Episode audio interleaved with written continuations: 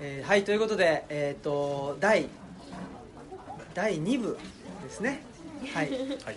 先ほど第1部がありまして、はい。で我々、えー、とルチャリブロと,、えー、と関消防の高松さんと話しまして、でまあなんやかんやとですねちょっと何を喋ったのかよく覚えてませんけど。あそうこのね彼岸の図書館の話をはい。メインにしました、はい。多分。はい。してました。ありがとうございます証人がいるとね。助かりますね。ああそうそう。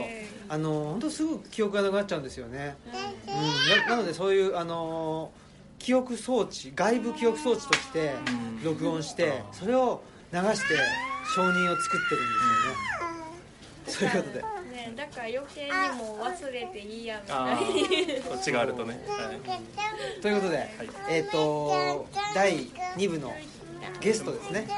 はい、ちょっと待ってください。ちょっといいっすね。退出します。はいちょっとつまんないつまんないつまんないつまんないつまんなくなっちゃった第2部のゲストの一人がいなくなってしまいましたメインキャストでメインキャストがねメインキャストが号泣号泣により号泣によりということで、はいえーっとお願いします。はい、えっ、と、えー今回の、えー森の生活のイベント主催させていただいてます。えっ、と、日版言わずブックさんの染谷拓郎です。よろしくお願いします。あー。やったー。ということで染谷さん。はい。はい、あのちゃんちゃんとというか、い。お会いするのも2回目とか3回目とか、はい。そんなもんそうですね。はい。で関消防さん、まあ、高松さん経由でお声掛けいただきまして、はい。ありがとうございます。この度は。あの、えー飛行機に乗り遅れまして。さっきもこの話はい。したんですけど、すいませんでした、ご迷惑をおかけしよてなんかねってことで。は、はい。い。まあ、そんな感じなんですけど、はい。はい。えーっとそうですね。何から話したらあのうちのそのルルチャリブロというのは、あのなんかどこかではい。聞いたことが、はい。ああったということはい。でいいんですか、あそうですね。あのピープルであお。のつくばにあるピープルブックスターという本屋さんで、あのルッチャーはあの手を取ったことがあっあてちょっとあの全部通読したわけじゃないんですがパラパラと読んで、あすごい面白いなって。いうふうんうん。なんか土着人類学って言葉あがーそうですね。なんかこうなんか不思議な言葉だなっていうふうに思っていたっていうのがあって、なんとなくそのインプットはあって、はい。で今回その森の生活を考えるときにいろんなこう出ていただく方を声かけするときに、はい。なんかその本を売る場所じゃなくて本を読む場所っていうか本を楽しむ場所を作る方をお呼びしたいなと思ってるときにどどうしたもんかなと思ってたらたまたまあの筑波の千年一スコーヒーさんで、はい。高松さんとうん。初めて会って、で、えーっとそこで高松さんと話してたら実は今度こういう本を出すんですって話になって、じゃあそれこれですね。そうですこれです、はい。っていう流れでなんかトトトンとこうそこで決まったってあのーこの前10月の頭ですかね、その東京の方で、はい。あの打ち合わせというか、はい。えーさせてもらった時に森の生活のうん。コンセプトをはい。聞いて、うすごくルチャリブロと似てるというか、何かね物を売るとか、っていうことじゃないっていうところですよね。ね。はいその辺のちょっとコンセプトをはい。もう一度はい。聞かせていただけたらありがたいんですけど、はい。えっと、今回の「森の生活」っていうイベントは、まあ、あのソロの森の生活からもちろん撮っていてでその時に、えっとまあ、ソロはその森の中でこう自給自足で暮らしたその記録の本ですけど今回そのイベントやる時になんかそのブックマーケットとか一箱古本市みたいなのすごい流行ってて、うんなんか乱立してる感もありなんかそれってなんかあんまりやっても面白くないなと思って、でその時に、えっと、どうやったらだから本を読むとか本を売るとかっていうよりももっと前になんかゆったりした時間をどう作るのかみたいなことをちょっと実験的にやってみたいなって思って。うんうんなのでそこに主眼を置いていろいろ企画を考えたっていうところがあります、でその時に「森の生活」っていう言葉がこうくっついたっていうかいうのがあって。でさらにそもそももっと前で言うと僕はあの地元が、えっと、この常総市の隣の守谷市っていうところなんですけど小学校の時とかにこの林間学校でここ実は使ったことがあってへあの奥のキャンプファイヤーの場所とかすごいなんかなんとなく覚えてるっていうかっていう思いもあって今回ここって実は行政の持ち物っていうか行政の施設なんですけど、民間企業が入ってない場所でかなりトライアルなイベントとして今回やらせてもらっていて、うん。で上層紙の人にこうプレゼンするときにあのこれはもう本を売る場所じゃなくて、うん。時間をゆったり過ごす場所なんですみたいな新しいそのキャンプ場の楽しみ方なんですみたいなプレゼンテーションをして、うん。この企画実現に至った。うんそのなんていうんですかね実験的というかね、はい。やっぱり今までないものを作っていこうっていうところが、まあ、あのうちのルチャリブロもそうで、うんうん。山村に図書館を自分で作ってどうすんのっていうのをすごい言われるんですよ。で はい。僕らは、あの自宅を開いて勝手にやってるので、はい。あのノルマというかですね、うん。何年間で何人来ないとやめた方がいいよとか、はい。はい。はい。やめようかなとかも一切思わないし、はいあの人が逆になんかあれなんですよね。いや今日別に誰も来なくこ 来ないでほしいなとか、来ないでほしい、うん、思っちゃったりとか 開けるの面倒くせえなとか言って、はい。開けなきゃいいんですよ。そ僕らは。でもちょっとそうじゃないじゃないですか。ね。社の中で,、はい。そうですね。それどういうふうにして話を通したのかなとそうですね。あのそうちょっと話長くなっちゃうんですけど、はい。今僕が所属している会社は日販という会社なんですけど本の流通の会社で、出版社さんと本屋さんの真ん中にある会社なんですけど本をこう卸してこう利益を得る会社だったんですけど、だったっていうかそうなんですけど昔は本屋さんでジャンプが、えっと、毎週全国で600万部売れる時代みたいなのがあってうん。本屋さんってもう自動的にどんどんこう週刊誌とか売れ売れまくるみたいな。あなんか本屋さんって結構いい商売だった時代が実はあり、でもそうじゃなくなってきて、えー、と本屋さんがどんどん潰れていく。で出版社もなんかこうなんていうんですかササイクル自自転車操業でどんどん本を出すみたいな状状況がある中で流通の会社はとにかくただ本を送ればいいよねみたいなのはもう全然もうそれじゃ成り立たなくなっていて、新規事業部が立ち上がったのが2015年でで僕はそこにずっと今い。ましてはい。でなんか流通のその動きだけじゃなくて本のある場所とか本の読み方をなんかリデザインするみたいな大げさに言うとそういうことをやって新たな販路っていうかを作っていかなきゃいけないっていうのがあると、であとはその実はこれその流通の会社が企画してるのに本を一冊も実は卸してなくって、ここだったら皆さんにお持ちいただいてるし、上層市の図書館さんとか持ち寄り交換とか皆さん。だから流通の会社なのに本を卸さずに企画をしてその企画の参加していただく方の入場料でどうこう商売を成り立たせるかみたいな,、うん。なんか本を送ってなんぼの商売から本という軸をずらさずに本というアイテムをずらさずにどう軸足だけずらすかみたいななんかそういう流通してなんぼじゃなくて企画でどうお金を作っていくかみたいな流れが流れっていうかそういうのをやりたいと思って、うんはい。うんあのある意味ではその本を流通させることに、はい。まああの全力をはい。尽くしても、はい。ちょっとまああの情報を得るメディアが本だけじゃなくなってますし、なかなかやっぱそのなんか頭打ちというか、はうってなったところで、はい。やっぱりちょっとかといって本がなければいいっていうんじゃなくて、うん。やっぱ本の存在を認めた上で、うん。自分がどう動くかというかあそうそうそう。そういう発想ですかね。そういうことだと思います、あはー。い、なんか使い方が変わるっていうことですよね、うん。使われ方が変わるっていうのかな、はい、はい、うん。本当にだから、あのー本ってえっとしなんて言ったらいいんですかね本屋さんを成り立たせるための商品っていうんじゃなくってもともとは本ってまあいろんなの用途があったし、うん。いろんなその使用価値というかがあって、はいではっきり言ってまあ定価って決まってますけど、うん。その定価に見合った使用の方法って決まってないじゃないですか、うんうんうんそこがだから本そうですね。本のあの持ってる、はい。あの可能性だし、はいはいはい。逆に言うとその可能性を全く感じない人はうん。全然興味がないっていう、そうですね。そうそう、うん。それはそう感じますね。だからすっごい面白いって思って、人生のこのね軸になったっていう人もいれば、何が書いてあるのか、うん、全然わからなかったっていう人もいるし、うん。同じ例えばあの値段を出して買ったとしても、得るものも全然人によって違うしっていうのがすごい不思議なものだなと思います。うんうんね、そういう中で、えっと 一つは六本木の分吉はい。ですよね、はい。でもう一つがその箱根の,、はい。あの本本箱。このそのまず分吉は、はいあの入場料を払ってはい。入る本屋さんですよね、はい。あーこれはどういうあの発想というか、はい。あれだったんですか？えっと、その本屋さんを成り立たせるそのモデルとして今までは本を売ってなんぼっていう商売の中で、えっと、粗利率が高い雑貨を混ぜようとか、うん。滞在してもらうためにカフェを混ぜようみたいな、その業態ミックスみたいな方法は多分代官山蔦屋さん以降とか下北沢の B&B さん以降そういう流れがどんどんできていて、はい本屋がよりこう複雑化していくっていうか、うんミックスされていく感じ。組み合わせで。そうです、うんはいうん。でそういう中で、えっと、ブックカフェとかはコーヒー1杯300円とか500円で、まあ、そ好きなだけいるみたいな。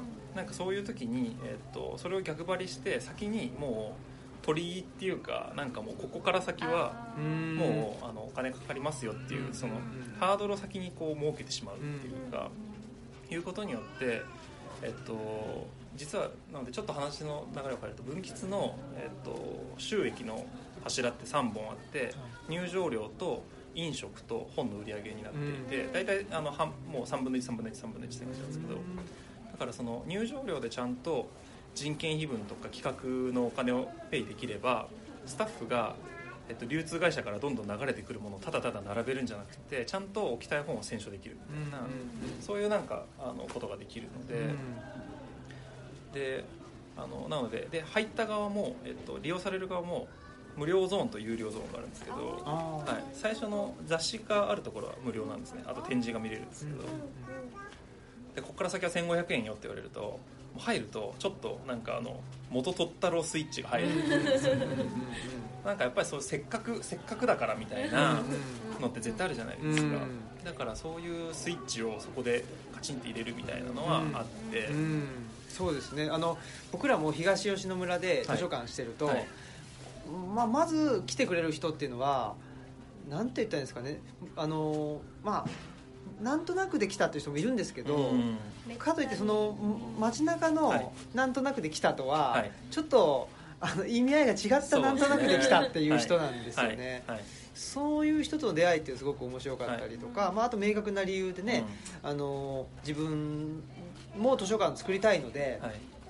あの参考にしに来ましたという人ももちろんいるし、うんまあわざわざやっぱりね、うん。送るっていう感覚の人が多いので、うん。センサー全開になあってて。そうですよね。そうそうそうそうだからもうそんなにラインナップでめちゃくちゃ珍しい本が置いてあるわけじゃないんですけど、うん。まあそのやっぱセンサー全開で来てるし、うん。あのわざわざ来たからこう出会いがなんというか運命的になるというか。あ本当そうですよね。ね、だからそれはすごいあのだ大事な装置なのかなっていう気がします。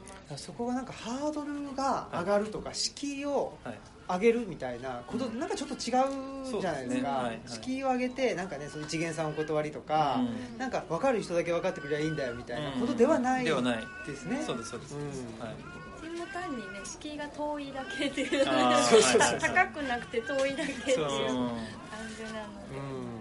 うんそのセンサー全開にするために何をするかみたいなのがその距離だったり1500円という入場料だったり箱根本箱だったらその予約をした3ヶ月後みたいななんかその予約サイトでう予約の決済をした瞬間にもうなんかセンサーが始まるみたいなうん。なんかその事前のセンサーをどうこうなんかねこう事前に持つかみたいうん。なそれは意識して最近やってます。ですよね。でやっぱりお金払って入ったらしばらくやっぱいようって言ってですごくつぶさに見て、はいはい。でなんかあのねだからもっとパーって見てたら出会わなかった本を見つけられたりとか、あそうですね。そうきっとそういう部分があるんだろうねねはいでもなんかほらあの本当か嘘か知らないですけど、はい。その例えばマクドナルドとかで、はい。なんかあの客が長居しないためになんかお尻がすぐ痛くなるような椅子にしてるとか あとそのあれなんだっけなあのソニースイッチじゃないけど、スイッチ？なんかその2年で壊れるようにしてるとか。あああいうのの考えていくと、うんうん。その長居してほしいとかって、うんビジネスモデルと合わないような気がするんですけど、うんうんうんうんそこはどうういうはい。あれそのはい。考え方というかだったんでしょうね。えっと、そういう意味で言うと、えっと、圧倒的に、えっと、ここは俺の場所だとかここはいいぞみたいに思ってもらわないともう本屋さんに人が来なくなっているっていうか、うん。えっと、本屋さんってその同じ、まあ、新刊書店だったら、大体同じものが仕入れられてあとはその書店員のキュレーター力とか売り場の立地とかそういうのになってしまうっていうところの別のなんかジャンルっていうか評価軸みたいなのを作らないともう呼べないよねみたいなことになっていてっていう時にその入場料とか中でゆっくりしていいですよみたいな。だから、えっと、分岐数で言ってもまだ収支が、えっと、全然まだそのもう儲かってしょうがないですみたいになってなくてうん。全然まだまだ厳しいです、はい、うん。これからっていう感じうん。うん。まあねなかなか僕らはねそのビジネスモデルっていうの全然なくてやってたりするので、まあ、ある意味お気楽に お気楽に実験をしてるっていう感じでね別に誰にまあ誰に迷惑かかるわけでもないから。だから、うん、お客さん来ても嬉しいし来なくても嬉しい。しそうそうそう嬉しいってなんかあ今日はぼーっとしとったなみたいなそう感じで。そうそうそうなんかはいうん思ったりとかね、うん。でもなんかその本のある場所でいう話題で言うと、うん。まあこの間ちょっと本で対談もしてくれてる内田達はいはい先生、思想家の内田達先生は、まあ、本のある場所っていうもの自体が、まあ、異界からの風が吹いてる、まあ、知らない世界がこれだけ広がっているっていうこと自体に意味があるって言ってて。で私も、まあ、本の中で、まあ、頭の中に風が吹く場所っていうことで、うん。まあ、ちょっとこう違った視界が開けるっていう意味で、まあ、本があるっていうのはもうそれだけで別にそこで寝寝ちゃってもいいし。はい。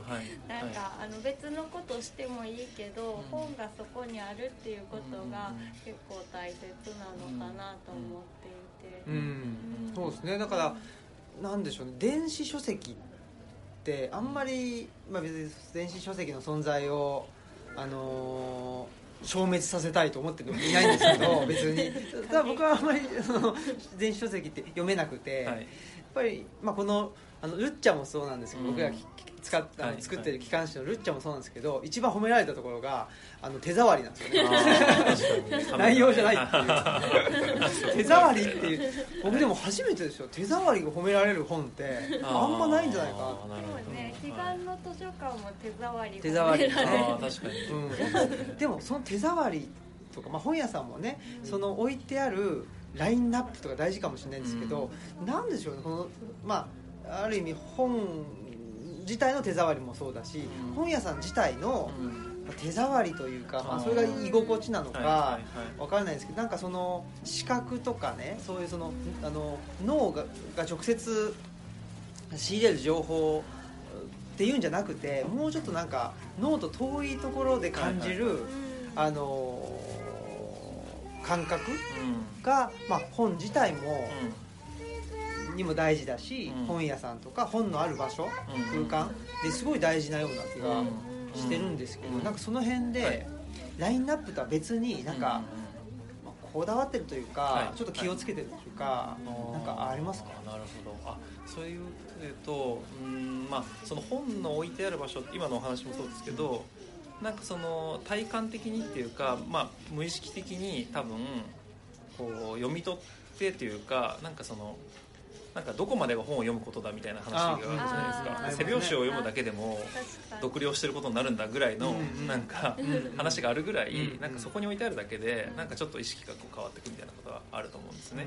で今のでも質問はラインナップにこだわらないこラインナップは置いといて本のある場所でっていうことで言うと、どうなんだろうなちょっと難しい質問ですね。でも、えっと、常々考えてるのは、うん、と情報さその冒頭にもちょっと青木さんのお話がありましたけどその、えっと、情報を取得するためのメディアが変わってきた今まで紙、えっと、印刷上っていうかそのテクノロジー上紙じゃなきゃいけなかったものがうん。紙じゃなくてもよくなった、でも紙で残すものは残っていくみたいなことでいうと嗜好品にどんどん近づいてるっていうか贅沢品になっている感じはあるから、うん。なんかそのタバコが電子タバコになるけどまだその葉巻を吸ってる人がいるしみたいなぐらいに規模がぎゅっと縮小するけどうん。なんか強く残るコンテンツみたいな方向性に僕は行くんじゃないかなと思っていて。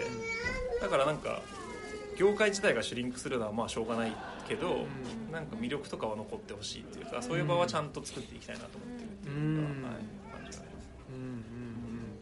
確かに。ます。はい。そのルチャリブロでいうと、はい。その辺のまあなんつって空間デザインって言っちゃうとなんかねちょっとつまんなくなっちゃうんですけど、その辺はもうあのやってくれてるんですけど、はい。なんかありますか？ここちょっとあの気をつけてるっていうかなんかあえてこんなことしてるとか。えっとまあさあのちょっと今日のあの持ってきた本のラインナップで、まあちょっとアナザーワールド感というか、うんソロがまあ森に求めたのもちょっとその現行の社会を客観的に見るための森とか、うちもちょっとこのあの、まあ、いつもともとこうあった社会から少し距離を置いて見つめるための彼岸っていうので、まあアナザーワールドみたいなあの感覚を大事にしたいなと思ったんですけど、なんで空間もちょっとなんかここは本当にこのなんだろう現世と地続きの世界なのかなみたいな、まあ、ちょっと怪しさというか。あのだからちょっと自分の中でどこだかわからないけど異国とか、まあなんかどこここの国って言えない異国だったりあとちょっとあの中世ヨーロッパの脅威の部屋っていう、まあなんか見せ物小屋の一種のような少しなんか怪しげなまあ言ったらちょっとパチモンなんですけど、まあ怪物のミイラとかそれこそまあ日本で言った人魚のミイラを見せるとかあの鬼のミイラを見せるとか、まあ、そういう文化あったわけなんですけど、まあ、ちょっとそういうなんか怪しげとかよくわからない世界っていうのを感じさせるような。ななんか怪しさが残っててほしいなだからあんまりクリーンにしたくなくてっていうのがはいありますかね。そこは難しいところですよね。なんかそのわ割と今は説明ししすぎ感がね多いから。ね、でもまあじゃないととっつきにくすぎるっていう面もあるからそこのバランスはね。うん。マニアックすぎるとなんか弾いちゃいすぎるかなとか、説明問題っていうのがやっぱりあるんです説明よ問題ですね あのーまあまあこの話もちょっとはい。違うところでもうあのうん散々したんでしませんけど、ね、最最近の映画の「ジョーカー」の話をさあー散々したってのあるんですけど、はい。はいまあ、それじゃなくても何ですかねあの、えっとインド映画とかではい。3時間うん。半、3時えっと4時間ぐらいあるインド映画があって、はい。はい。インド映画、まあ、ミュージカル調でものすごい楽しいんですけど、はい最後の最後で「何?」って言ってあの「あの時は何だったの？これこれこれこれ」っつって全部説明するんですよ最後にね。はいはいはい。今までの3時間は何だったんだっていうのがあるんですけど。映像でこそうそうそう。見せるとかじゃなくて一人の人がブワー。そうそうそうそう。あの時にああしたのはねあのここの時お父さんの義理の兄だったかな。みたいなもういいよみたいな。あの説明過剰な感じ、はいはい。まあそこがそう難しいですよね。うん。さじ加減が。難しいですね。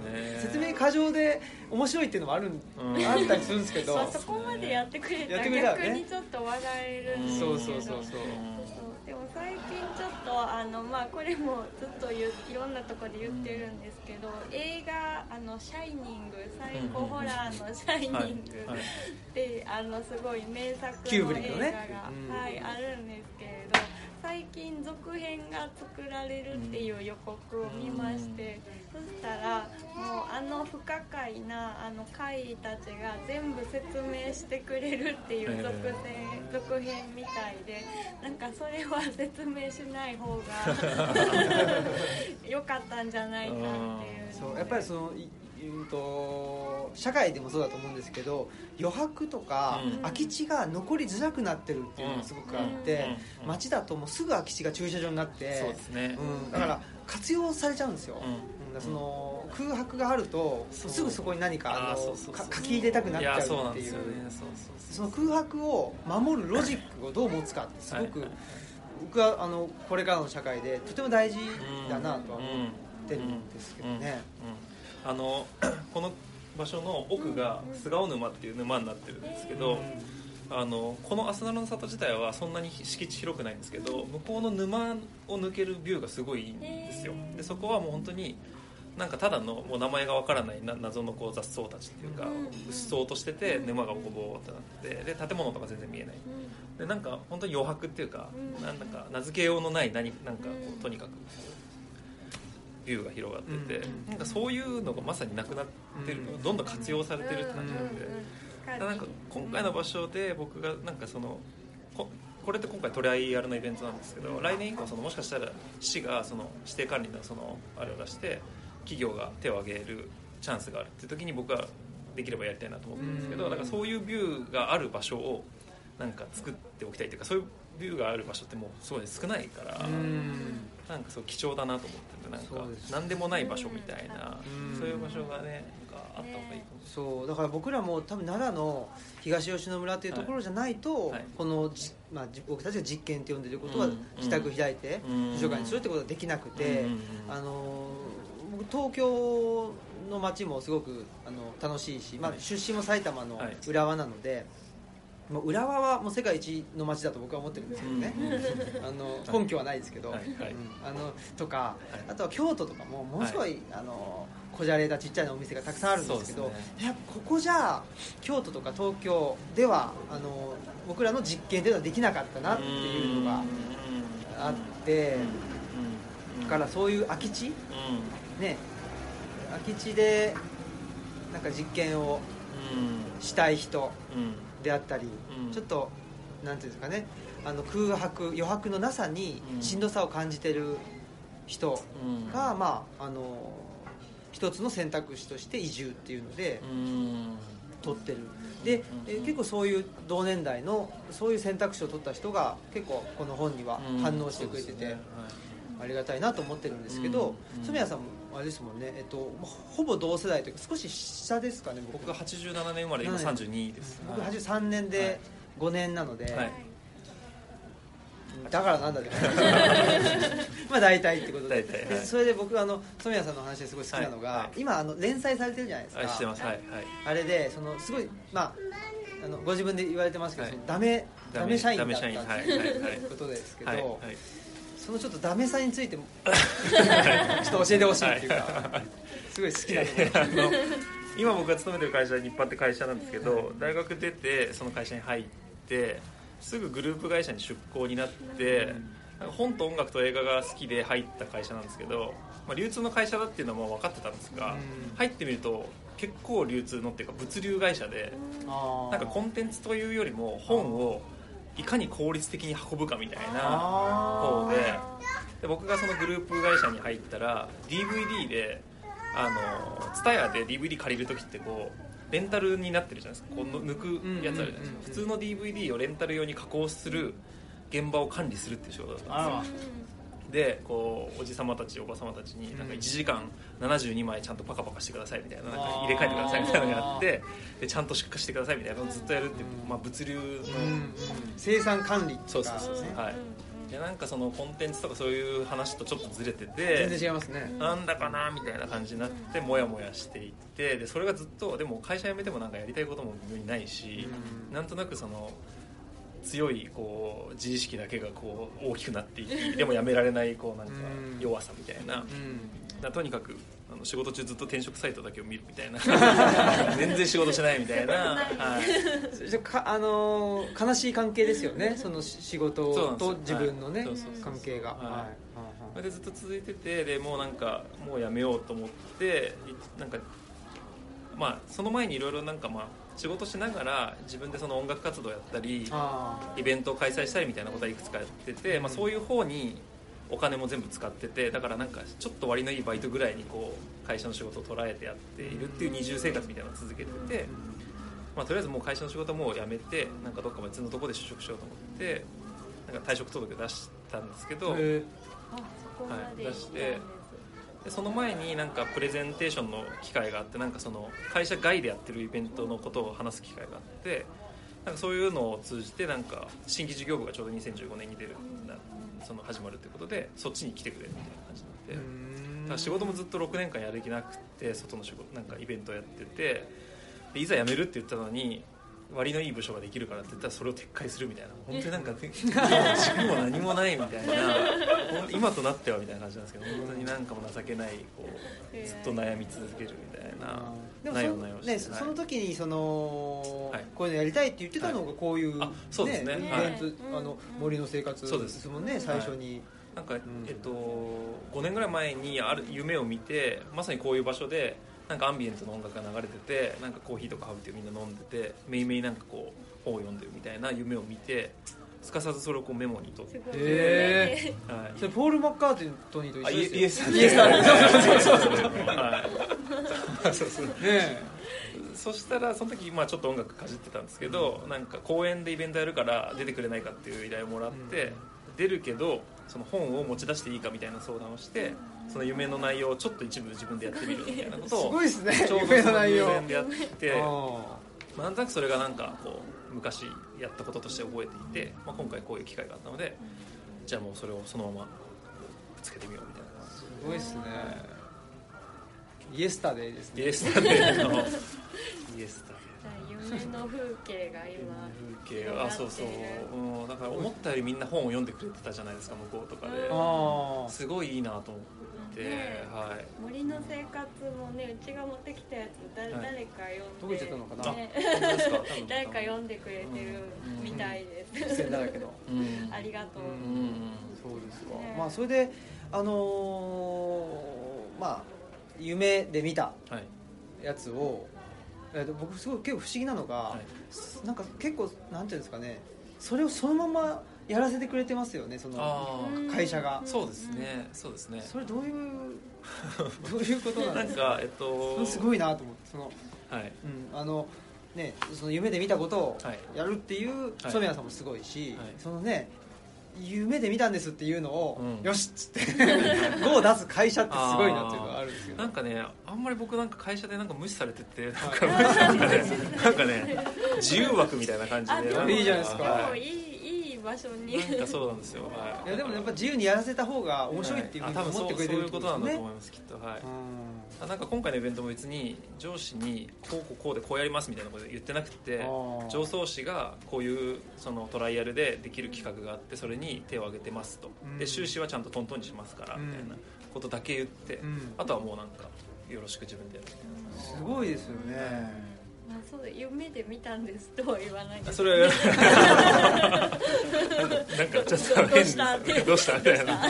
実は夢で見てて。夢で見て、ね、ゆ夢で見たことはい。は実現したいんですとかいうことではなく。あんまり言い過ぎない方がいい言いですね。過ぎないですねそこは。そこは上手にねもうねね。やってらっしゃるんだと思いますそうかでもやっぱり多分ねあのあれなんじゃないですか？嫌なことさせるとなんかもう途端に目の輝きをあ失っちゃうとかそういうそうそういうタイプ。でしょうね。そういうタイプですね、うん。はい一回辞表を出したことも聞いてるかもしれないやめちゃうから。転職サイトばっかり見ちゃうから。それでばっかりはい。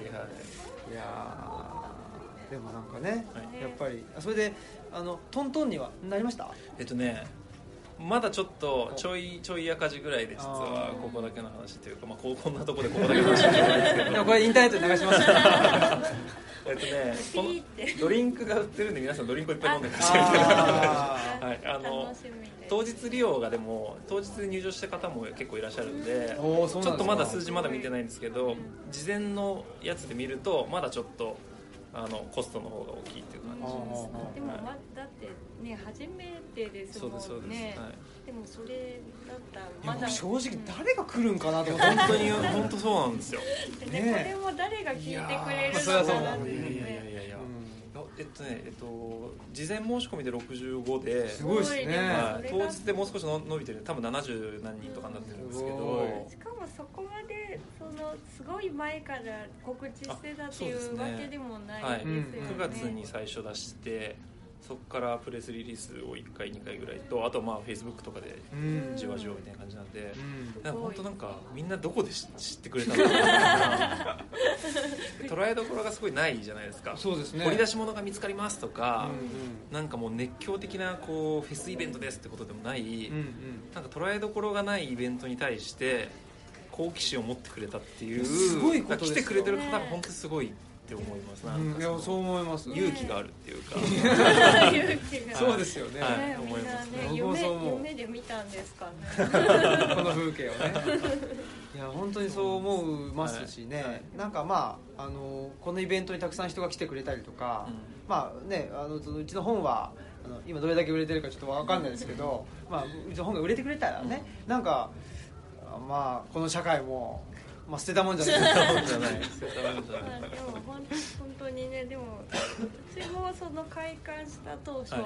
えだ誰が来るんだろうって思っていてうん。なんかねだそんな興味持つ人もいないだろうしと思ってもう開けてるのにちょっと寝ちゃってる時とかがあったんですけれど、は いそれでもなんかお客さんが割と来てくださるので、うんなんか捉えどころのないものに。うん。なんかでも意外とやっぱりみんなその余白といううん。か、なんか本当にゆったり過ごすっていうことだけでも、うん。なんかすごくそれをしに来るっていうね、うん。あのわざわざしに来るっていうのに、すごくあの気持ちが惹かれたのかなっていう、そうですね。ねうん。気はしますね。うん。うん。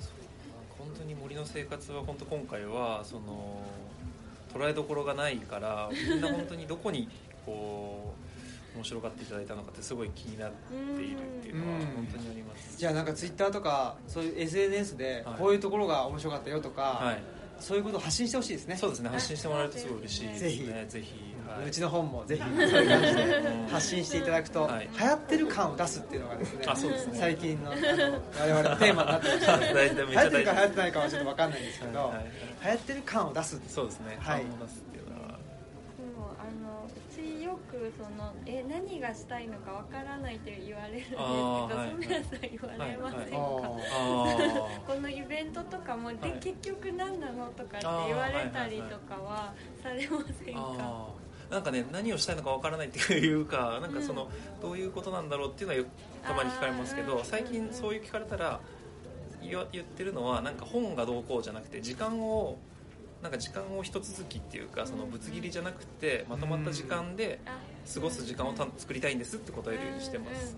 だから箱根本箱とかまあここもそうですけどなんかもう信号待ちとか電車待ちでツイッターとかフェイスブック見るってうん本当にもう超ぶつ切りうん細かいのを自分もそうなっちゃうのをどういうふうにこうロングレンジにするかみたいなうんそれしかないなみたいな感じですね。だから本をこの本読んでくださいみたいなことは僕は全然言えないっていうかうんうんその舞台装置だけ作ってあとは自分でなんかあこれ面白いなって言ってうん。気づけば30分気づけば1時間みたいになっていくといいなと思うっていうか。でまあその装置として、はい。あ本というのがああそうですね。のうってつけであるというかそうですね。はいそうそうそうそう。いう形ですね。そういうことです。はい。はあはあういや。はい、んはい。そんなことでちょうどいいかちょうどいいか。まあもうもうちょっとあもうちょっとりますけどね。はいはい、なんかありますか？質問質問とかもしなんかあればとかね。あそうですね、うん。うこういうところに惹かれてきたよみたいな。ああちょっと教えてほしい。誰かね。今教えてもらうんえ誰か。誰か。あと自分今大学生。はい。で